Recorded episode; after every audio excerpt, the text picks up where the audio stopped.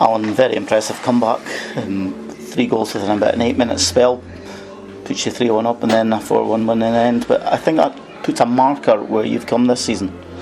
Yeah, I think um, if you look at the, the game and how it panned out, you know, we, we set you most weeks that in this league you've got to earn the right for three points and by God we had to earn away to three points today and um, look you know you're going to get that against Fraserburgh they've been probably the most successful team I would say the last decade or so in the league um, if you look at the amount of trophies that they've got and the success that they've got under under Mark and, and Baxter, who um, you know have got a, an excellent team there that, that clearly fight for each other, and you know they've got a strong dress room. I think you can see that when they play. And you know, first half, I thought. Um, you know, I think I just think we lacked belief in both boxes. To be honest, I think we were a wee bit nervous in both boxes, and I think that was a difference coming in at the break. Um, and at half time, I just asked them to to show belief, and I says, you know, just do the things that we've been good at all season, which is, you know, play my energy, play my aggression, picking up second balls.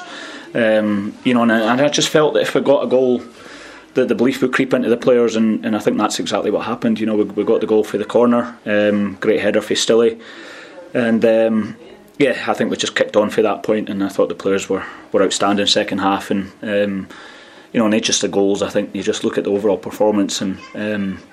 You know the energy, the closing of spaces, the picking up second balls, um, not allowing crosses to come in so easy. When they did come in, we were getting first contacts, we were picking up second balls, and um, without the ball, you've got to be so focused and concentrated against a team like Fraserburgh because they're they're so clinical and they get the sniff half, half an opportunity that they punish you for it, and, and that's how good they are.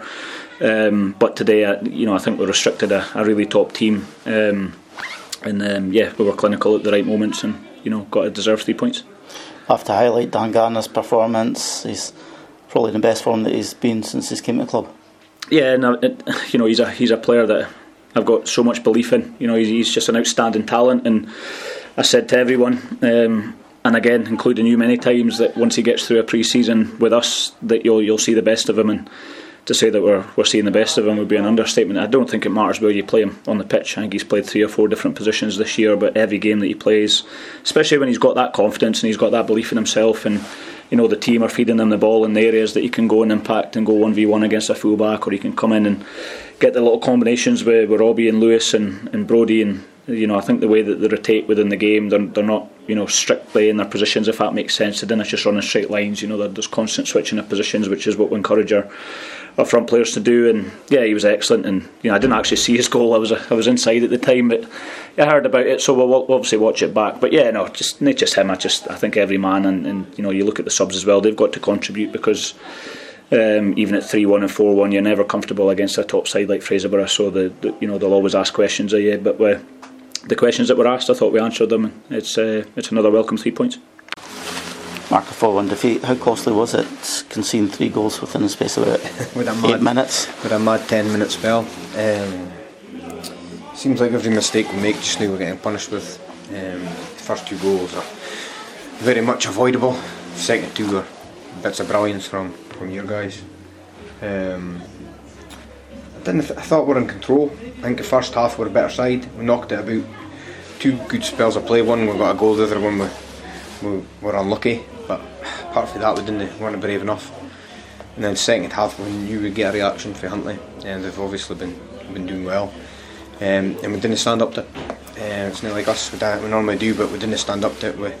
We, goal was coming, the goal was coming, and then once they got it, we went in a shell a wee bit and and didn't uh, didn't see it through. Um, not making excuses, but maybe the guys for see you through that one on the park.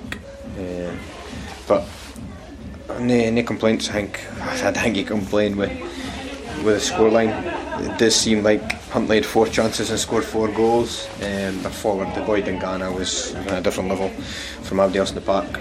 Um, so fair play. No fair play. It's we're just we're in that spell for you get you get at spells where nothing goes right for you, um, and it's hard to get out. Uh, and it doesn't get any easier. Uh, we're up to Dream Wednesday and then we'll see if it happens tomorrow. But we might get a cup final, so we need to get on it. Can we need to get on it? I said before, we'll lose games, we'll lose again. Uh, it's just how we how we get together as a group and react. Uh, it's a sore one, but there's no doubt that Huntly deserved it.